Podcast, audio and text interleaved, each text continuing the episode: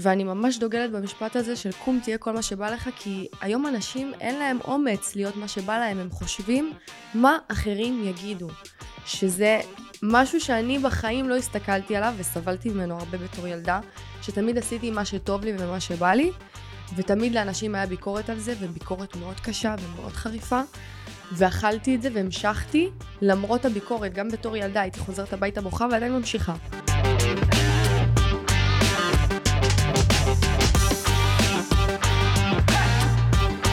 טוב, אז ברוכים הבאים לפרק נוסף של פנויה מחדש, החיים שאחרי הגירושים. ואני לא מצליחה להירגע, ולשבת בפניי הבחורה הכי יפה שראיתי ever. היא מגזימה.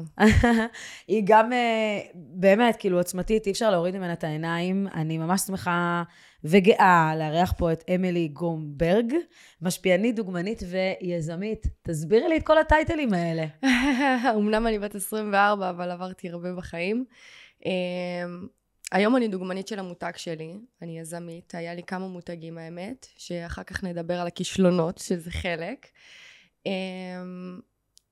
ובעצם אני עושה הרבה דברים היום, שאני מעלה אותם הרבה ברשת, את החיים שלי, את היום יום שלי, את מה שאני עושה, ואני אוהבת לעשות את מה שאני עושה, שזה הכי חשוב לדעתי גם, את יודעת? ואת מעוררת השראה, ואני לא סתם הבאתי אותך לכאן, כי בעצם יש לך גם סיפור מאוד מעניין, וכמישהי שהתגרשה בגיל מבוגר יחסית, אני ממש, אני לא רוצה להגיד, שמחה לבזר שיש פה גרושה צעירה, אבל כאילו, וואו, התחתנת בגיל ממש צעיר. תספרי לי, איך הכל התחיל? תראי, אני לא תכננתי להתחתן בגיל כל כך צעיר, ובטח שלא להתגרש, אבל לפעמים החיים מובילים אותנו למקומות האלה, ואני מאמינה שצריך לזרום עם החיים.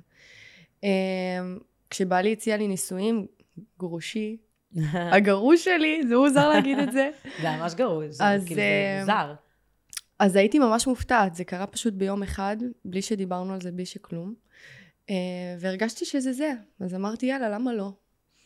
היינו מאורסים שנה, ואז אחרי זה התחתנו, ועבר, אפילו לא עבר שנה, התגרשנו, וזהו, אני מסתכלת על החיים שבאמת הכל לטובה, למרות שזה היה פרידה מאוד מאוד קשה, מאוד כואבת, נפרדנו עם הרבה אהבה, שנגמרה בשנאה וכעס, ולוואי ואכלתי לסיים את זה טוב, אני אומרת לך את האמת, אבל לא הסתדר, וזה מבאס.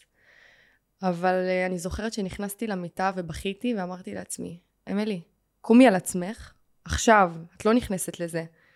והלכתי להתאמן פשוט, והוצאתי את כל האגרסיות שלי שם, אמרתי, אני תופסת את עצמי בידיים, ואני עכשיו לוקחת את כל הכעס, את כל העצבים, את כל התחושות הרעות שאני מרגישה, ומפתחת את אמילי, ועושה דברים שאמילי אוהבת, שאמילי רוצה, שעושים לי טוב, שממלאים אותי, כי להיכנס לתוך זה, זה כמו בור ללא תחתית.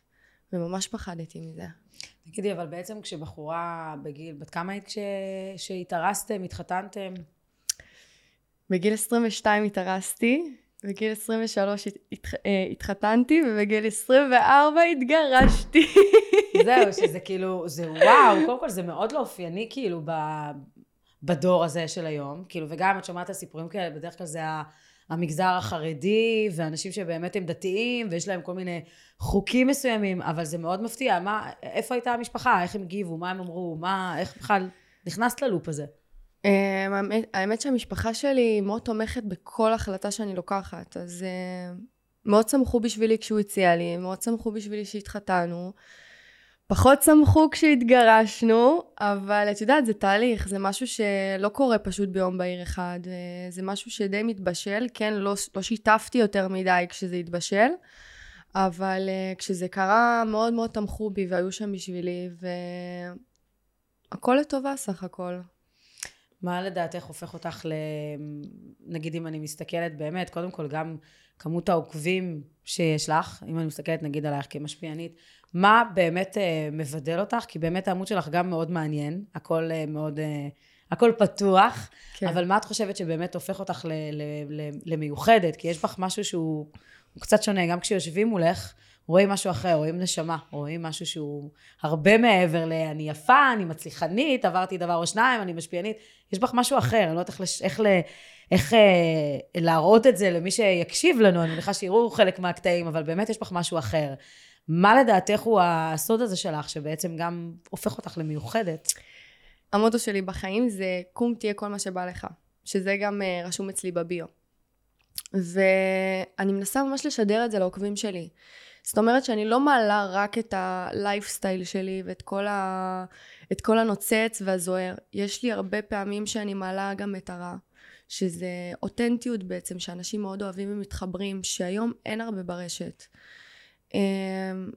ואני ממש דוגלת במשפט הזה של קום תהיה כל מה שבא לך, כי היום אנשים אין להם אומץ להיות מה שבא להם, הם חושבים מה אחרים יגידו. שזה משהו שאני בחיים לא הסתכלתי עליו וסבלתי ממנו הרבה בתור ילדה, שתמיד עשיתי מה שטוב לי ומה שבא לי, ותמיד לאנשים היה ביקורת על זה, וביקורת מאוד קשה ומאוד חריפה, ואכלתי את זה והמשכתי למרות הביקורת. גם בתור ילדה הייתי חוזרת הביתה בוכה ועדיין ממשיכה, לא משנה מה.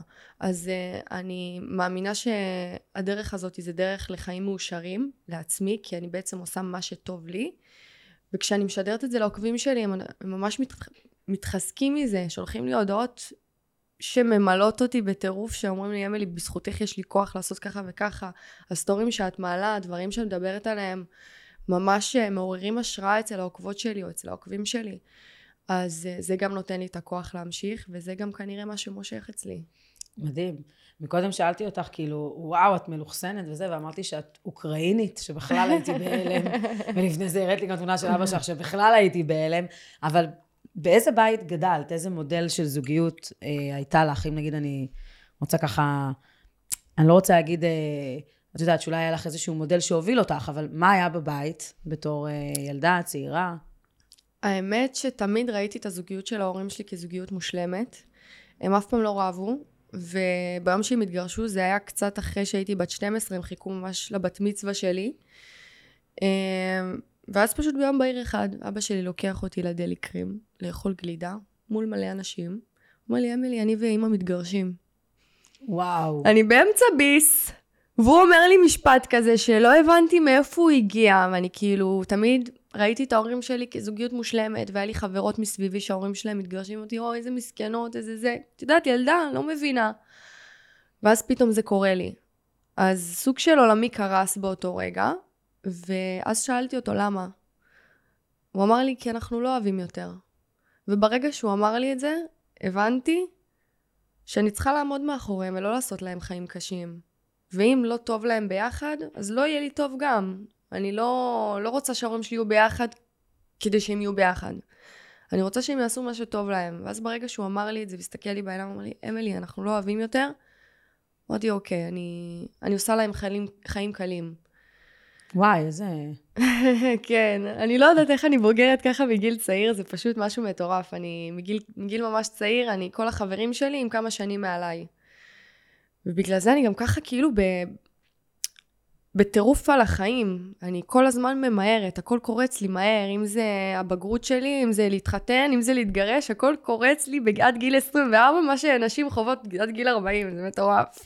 לא, גם באמת, גם אני אומרת, ההאכלה של דבר כזה, יודעת, בתור ילדה, לראות זוגיות, כאילו שההורים באמת אוהבים על פניו, ככה זה נראה, והם כאילו חיכו שתהיי בגיל שכזה תביני, ואז הם קמים, והיכולת שלך להכיל את זה, זה לא מובן מאליו, כי היום אנחנו יודעים שכאילו, בסוף כשהורים מתגרשים, זה לא משנה אם זה בטוב או ברע, הילד סוחב איתו משהו, שהוא לוקח אותו ככל הנראה לנצח, ואני שומעת ואני רואה, אנשים מבוגרים יותר, מבוגרים פחות, שההורים שלהם התגרשו, ואת הדרך שהם עברו, ואת יושבת פה בכזה ביטחון, עם האני מאמין שלך, עם זה שהתחתנת והתגרשת ולא קרה כלום, ובאמת יחסית לגילך זה מרשים. אני זוכרת שבאמת חיברו בינינו, אז אמרתי, אבל לא הבנתי, כאילו, ואז אמרתי, כן, כן, כן, היא גרושה.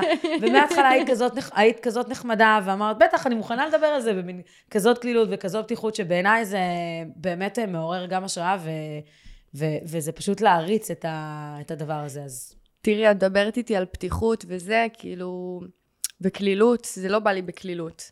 אני פשוט חזקה, בעיקר, בשביל העוקבים שלי. כאילו, אני ממש מרגישה שליחה.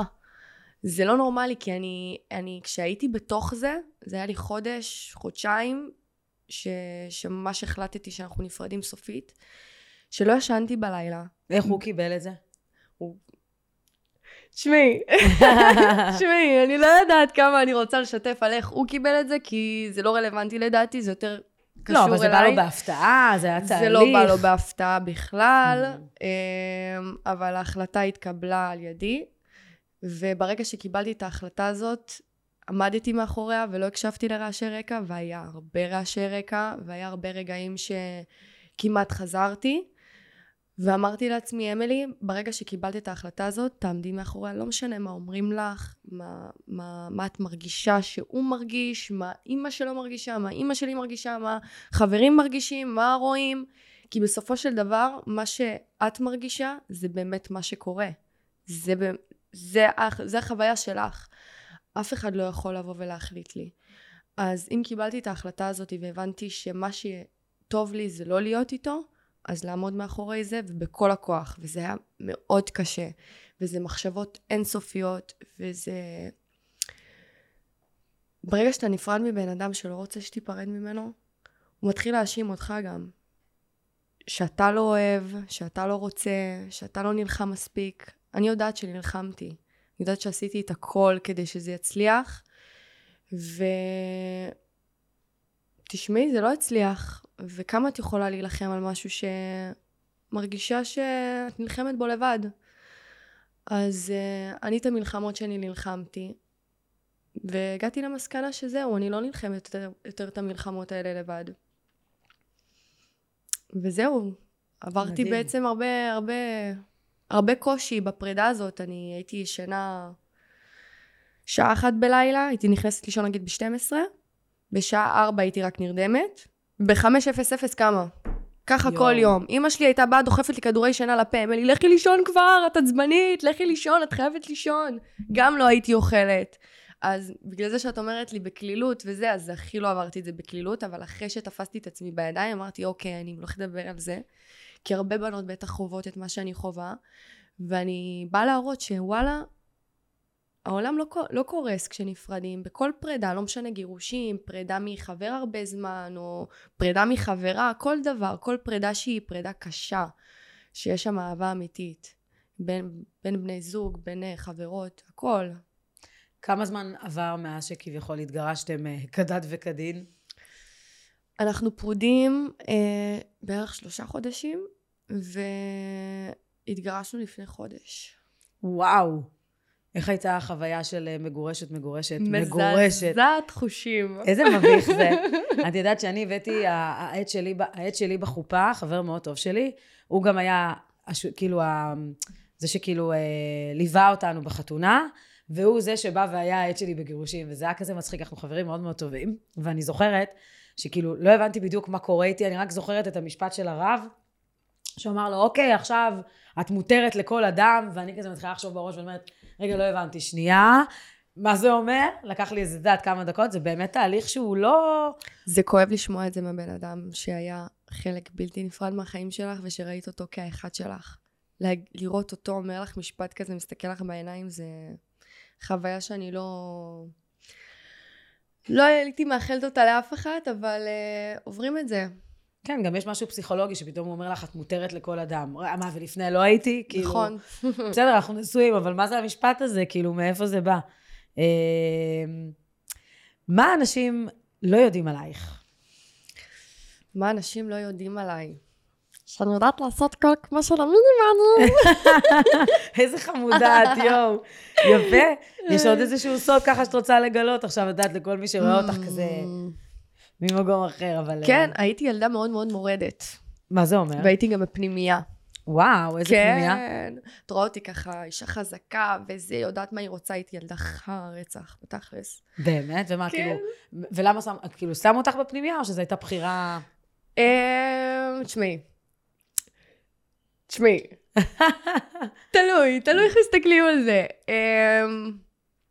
דיברנו קצת על הגירושים של ההורים שלי וזה, אז בואי נגיד שזה כנראה כן השפיע, כי אמא שלי הייתה היחידה בבית שניסתה איכשהו לנהל אותי או להשתלט עליי, אז... לגרום לך לחשוב, אני תמיד אומרת, זה לא להשתלט, זה רגע, לגרום לך לחשוב לפני שאת עושה שטויות.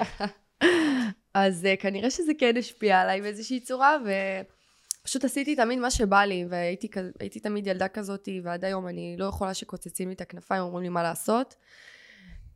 אז הייתי בורחת הרבה מהבית, הייתי מספרת לאמא שלי שאני הולכת לישון אצל חברה ויוצאת למועדון, ואני מדברת איתך על גיל 15, כאילו נוראי. וואו. כן. אני מתה לרשום ספר על החיים שלי, ויש מצב שאני עושה את זה, כי החיים שלי זה פשוט רכבת הרים, שאני אומרת לעצמי, בונה, אני באמת לאחרונה ניסיתי לראות סרטים, לראות סדרות, אני לא מוצאת שום דבר מעניין יותר ממה שאני חובה. מה, אבל באמת אני שואלת, כאילו, מה שילדה, נגיד בת 15, להיות במועדונים האלה, כאילו, מה חיפשת? אני לא יודעת מה חיפשתי, חיפשתי ריגושים, חיפשתי להיות עם אנשים שהם גדולים ממני, כי עוד פעם, אני אף פעם לא הרגשתי שייכת לבני גילי. תמיד הראש שלי חשב קדימה, גם אם זה מדובר במועדונים ושטויות, ותמיד כאילו מצאתי את עצמי כמה שנים מעל, לא מצאתי יותר מדי נושא שיחה עם אנשים בגילי, וכשהייתי בת 15 אז התחברתי לאנשים בני 18, ובני 18 מה עושים? יוצאים למסיבות, אז יצאתי איתם. אני עכשיו, אני נעה פה בכיסא בחוסר נוחות, יש לי ילדה שתהיה בריאה, היא עוד בסוף אוגוסט היא תהיה בת 10, אבל כשאת מדברת איתה, היא כמו ילדה בת 16. עכשיו, אם את שמה אותה עם ילדים בגילה, זה או שהם רבים, או שהיא לא תמצא עניין, או שהיא תשתעמם, ועכשיו את מדברת, ואני מתחילה... מישהי פה אכלה אותה. וזהו, ככה זה מרגיש לי, כאילו, לאור הסיפורים שלך, אבל בסדר, אני אנסה... משהו, איזשהו סיפור ככה, שאת זוכרת שבגילאים הצעירים יותר, בגיל 15, שנחרט לך בראש, לא רוצה להגיד... עשך טראומות או צילק או גרם לך לחשוב רגע אחרת ולעשות איזשהו טוויסט. היה סיפור כזה בגילאים האלה? כן, הייתי גולשת, למדתי לגלוש כשהייתי ממש קטנה, בגיל איזה 14 קטנה. בגיל 14 כבר אוי ואבוי.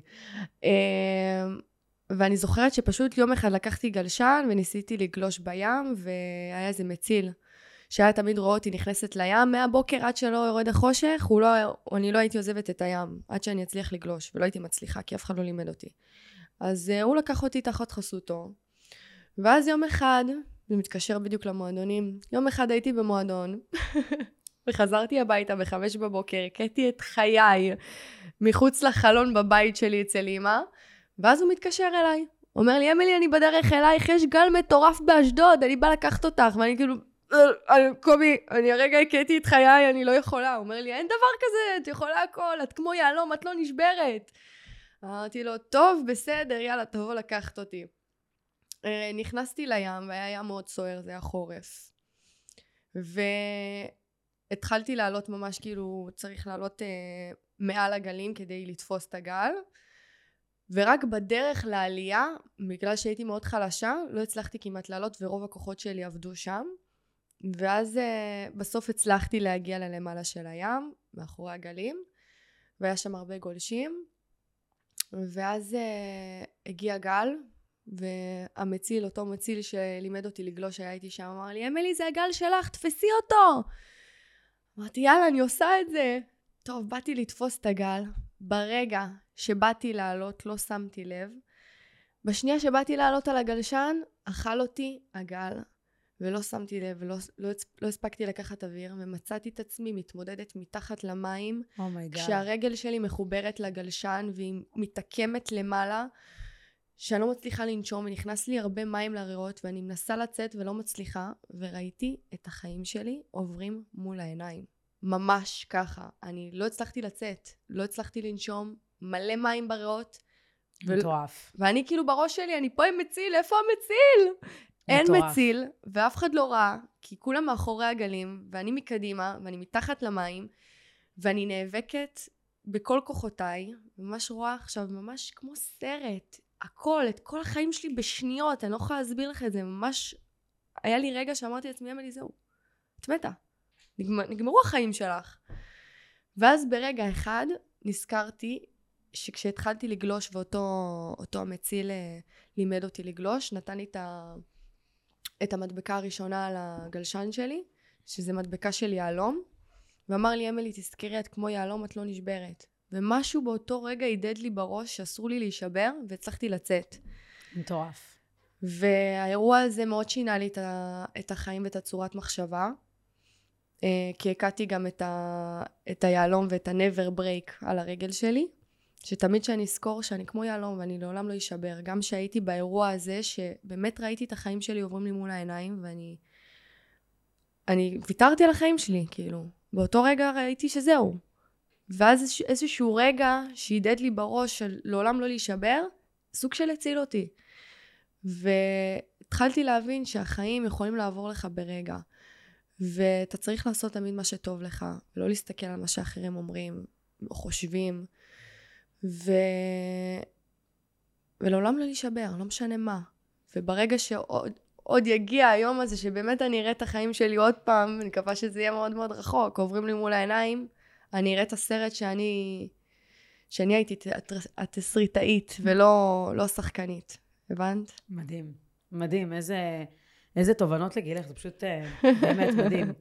מה את אוהבת לעשות מעבר, נגיד, לעיסוקים שתכף ניכנס אליהם, גם ליזמית, גם למשפיענית, כי יש לי כמה שאלות בנוגע למשפיענית, לאור כל השינויים שקורים לאחרונה בעולם של המשפיענים, אבל מה את אוהבת לעשות מעבר לכל העיסוקים שלך? זאת אומרת, מה... אז אני אגיד לך מה היה לי תחביב, שזה ליצור תוכן, והייתי יוצרת תוכן לעצמי.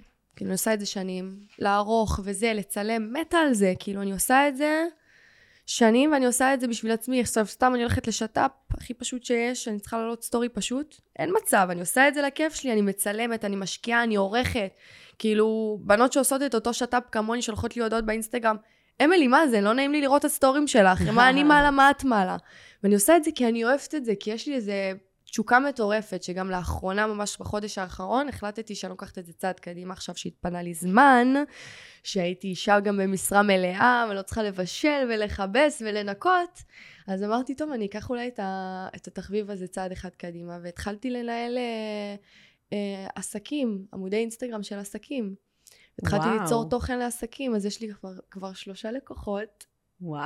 שזה כבר לא טוב מדי, אבל סבבה. מה זה אומר לנהל אותם כלקוח? מה... אני לוקחת בידיים שלי את הקריאייטיב של העמוד אינסטגרם שלהם. אני עושה להם פעם בחודש יום צילום, שאני מצלמת מהטלפון שלי. עושה הפקה שהיא כולה שלי, מבחינת התוכן, הרעיונות, הצילום, העריכה. ומתפעלת להם את העמוד בצורה שאני יודעת הכי טוב לעשות.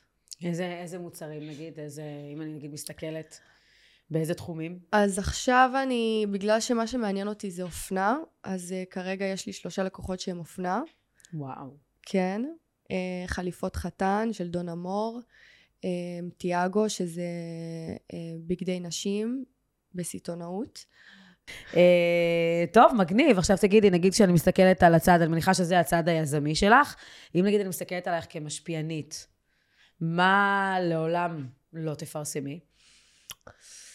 לעולם אני לא אפרסם משהו שאני לא מאמינה בו, משהו שלא ניסיתי, כי אני מאמינה להיות אמיתית עם הקהל שלי, ולא לעשות דברים אך ורק בשביל כסף. עזבי את זה שיש הצעות מאוד מאוד מפתות, שלפעמים אני לוקחת, אבל אני לוקחת אותם אחרי שאני יודעת שאני לא הולכת להטעות את הקהל שלי. זאת אומרת שכשאני עושה גם דברים באותנטיות, שאני מעלה דברים שאני באמת ממליצה עליהם, ומתייגת, שזה משהו שהרבה משפיעניות לא עושות, הן לא מתייגות, משהו שהן לא קיבלו עליו כסף. אז אני כן עושה את זה, כי אני מאמינה שאני צריכה להעלות מה שאני באמת מאמינה בו, ובאמת רוצה כאילו לטובת העוקבות שלי, לטובת העוקבים שלי. אז זה גם לדעתי מה שמבדיל, ואנשים שמים לב לדברים האלה, את מבינה? אז אני לא מוכנה להעלות, למשל, כדורי הרזיה. הציעו לי, תקשיבי, הציעו לי את זה, והציעו לי המון כסף, וזה היה, אני זוכרת מזמן לפני 3 שנים, והייתי צריכה את הכסף הזה. ולקחתי. ואז אני זוכרת שביום שהייתי צריכה לצלם את זה, והכסף כבר בעיניים שלי, הביאו לי מזומן. אמרתי לעצמי, אמילי, את לא רוצה את זה בידיים שלך. מה זה הכסף הזה? מה תעשי איתו, לעומת כל הבנות שעוקבות אחרייך, כי יש פה אחריות. ודוגמה. ולפרסם מוצר כזה שגם לא ניסיתי אותו, שגם לא רציתי לנסות אותו, וגם לגרום לבנות להפרעות אכילה ודברים, כדורי הרזיה, כאילו, אמרתי לעצמי, את לא עושה את זה, התקשרתי באותו רגע לבן אדם שהביא לי את זה, אמרתי לו, בוא תיקח גם את הכדורי הרזיה שלך, וגם את הכסף, תודה רבה, ולהתראות. יפה, מדהים. איזה קמפיין, נגיד, יכול להיות חלום עבורך, כאילו, מה מבחינתך? זה משהו שאת חולמת עליו, ואת יודעת שזה משהו שכאילו, היית רוצה אותו, no matter what. פעם הייתי אומרת לך שהחלום שלי זה להיות דוגמנית, לעשות קמפיין דוגמנות נגיד לאיזה רנואר או משהו. היום יש לי מותג משל עצמי שקוראים לו איג'י סטייל, שזה בגדי ערב ובגדי פסטיבלים, והחלום שלי לעשות קמפיין ענק למותג שלי, והיום אני מדגמנת למותג שלי. יפה, מהמם. טוב, אם נגיד באמת המאזינים והמאזינות שלנו שמקשיבים לפודקאסט הזה, בתור גרושים, או בתור אלה שנמצאים בתהליך של גירושים, או כאלה ששוקלים להתגרש, מה המסר הכי חשוב שיש לך להגיד להם ברגעים אלה שהם שומעים, מעבר לזה שבאמת להיות נאמן לעצמך ולעבור תהליך שהוא בריא, מה המסר הסופי כאילו שיכול ככה לעודד אותם ולתת להם תקווה? כי אני מסתכלת פה עלייך ואני רואה אישה, אני מרשה לעצמי להגיד אישה, אפילו שאת בת 20 וקצת, אישה באמת שגם מאושרת, גם יודעת מה היא רוצה, גם עברה דבר או שניים, וגם שלמה עם עצמה. אז מה יש לך להגיד להם? שהכל לטובה, קודם כל. לא קוראים סתם דברים, ואם זה צריך לקרות, זה יקרה, ואם זה לא צריך לקרות, זה לא יקרה. ומה ששלך, שלך. ואם קיבלתם את ההחלטה, וגם אם ההחלטה התקבלה לא על ידיכם, צריך להעריך את עצמנו, להסתכל במראה ולהבין שמגיע לנו הכי טוב. ואם זה לא שם כבר, אז זה לא הכי טוב. וברגע שנפנים את זה שמגיע לנו לקבל את הכי טוב, נדע לשחרר דברים. ברגע שמשחררים ונותנים לחיים הזדמנות להפתעות חדשות, את יודעת, אומרים, צריך לסגור דלת אחת כדי לפתוח אחרת, אז בגלל זה אני מאמינה שלא צריך להיכנס לתוך זה ולהיכנס לדיכאונות. כן, יש איזשהו שלב אבל שחייב לעבור, אין מה לעשות, זה פרידה, זה קשה, זה לא קל, אבל לא להיכנס לתוך זה. כאילו, קיבלתי הרבה הודעות של בנות שרושמות לי, אנחנו פרודים כבר שנתיים, אני לא מצליחה לצאת מזה. למה? למה? למה את לא מצליחה לצאת מזה? חבל, החיים מלאים בהפתעות, תני לחיים להביא לך הפתעות, לפתוח לך דלתות חדשות, לעשות דברים. תמלאו את היום שלכם בדברים שממלאים אתכם, בדברים שאתם אוהבים, בתחביבים, בעבודה, בספורט. בסוף זה יגיע. באמת. ולסיום, יש לך עדיין חלום על סמלה לבנה, משפחה, למצוא את האחד, להתחתן שוב פעם כדת וכדין, או שלא ברור. תודה? ברור שכן, אני לא מוותרת על החלום הזה, כן יהיה לי יותר קשה, כי את נפגעת, וברגע שאת נפגעת את שמה לך מגננות, וגם ככה הייתי מגננות, כי כל החיים נפגעתי, אבל מה שיגיע ברכה, ואני כן רוצה את זה, ואני כן אהיה שם, וכשזה יגיע זה יגיע, ואני מאמינה שכשאת לא מחפשת, ואת במרדף אחרי זה, אלא את במרדף אחרי האושר שלך והחיים שלך, בסוף זה יגיע. זה ישתלב. ואת יכולה להעיד על עצמך שהיום עם כל התהליך שעברת, את פתוחה כבר להכיר ולהתקדם לדבר הבא? אני זורמת עם החיים, מה שיבוא, שיבוא. מהממת. טוב, אז קודם כל למי שטרם עוקב אחריה, יש לה תוכן מדהים, ובכלל כל העמוד שלה מדהים, והיא יפהפייה אמיתית. את בעצמך. תודה. איזה אחוות נשים יש פה. אז א', אני מאחלת לך המון המון המון בהצלחה, שתמיד תישארי נאמנה לעצמך. תודה שהסכמת לבוא ולשתף, את יודעת, ולו בקצת על אופטימיות, על תהליך של חיים שבאמת, לפי מה שסיפרת פה, עברו רכבות הרים מאוד מעניינות וסופר מאתגרות. כן. אז שפו עלייך. תודה. תמשיכי להיות כמו שאת, ובעוד איקס זמן מהיום שתהיי באמת אייקון עוד יותר גדול. בעזרת השם. תזכרי שבאמת תמיד היו אנשים שהסתכלו עלייך וככה ריצו, כולל אני, וזהו, ותודה. שפר עלייך. ובהצלחה. תודה רבה, את נסיכה. תודה.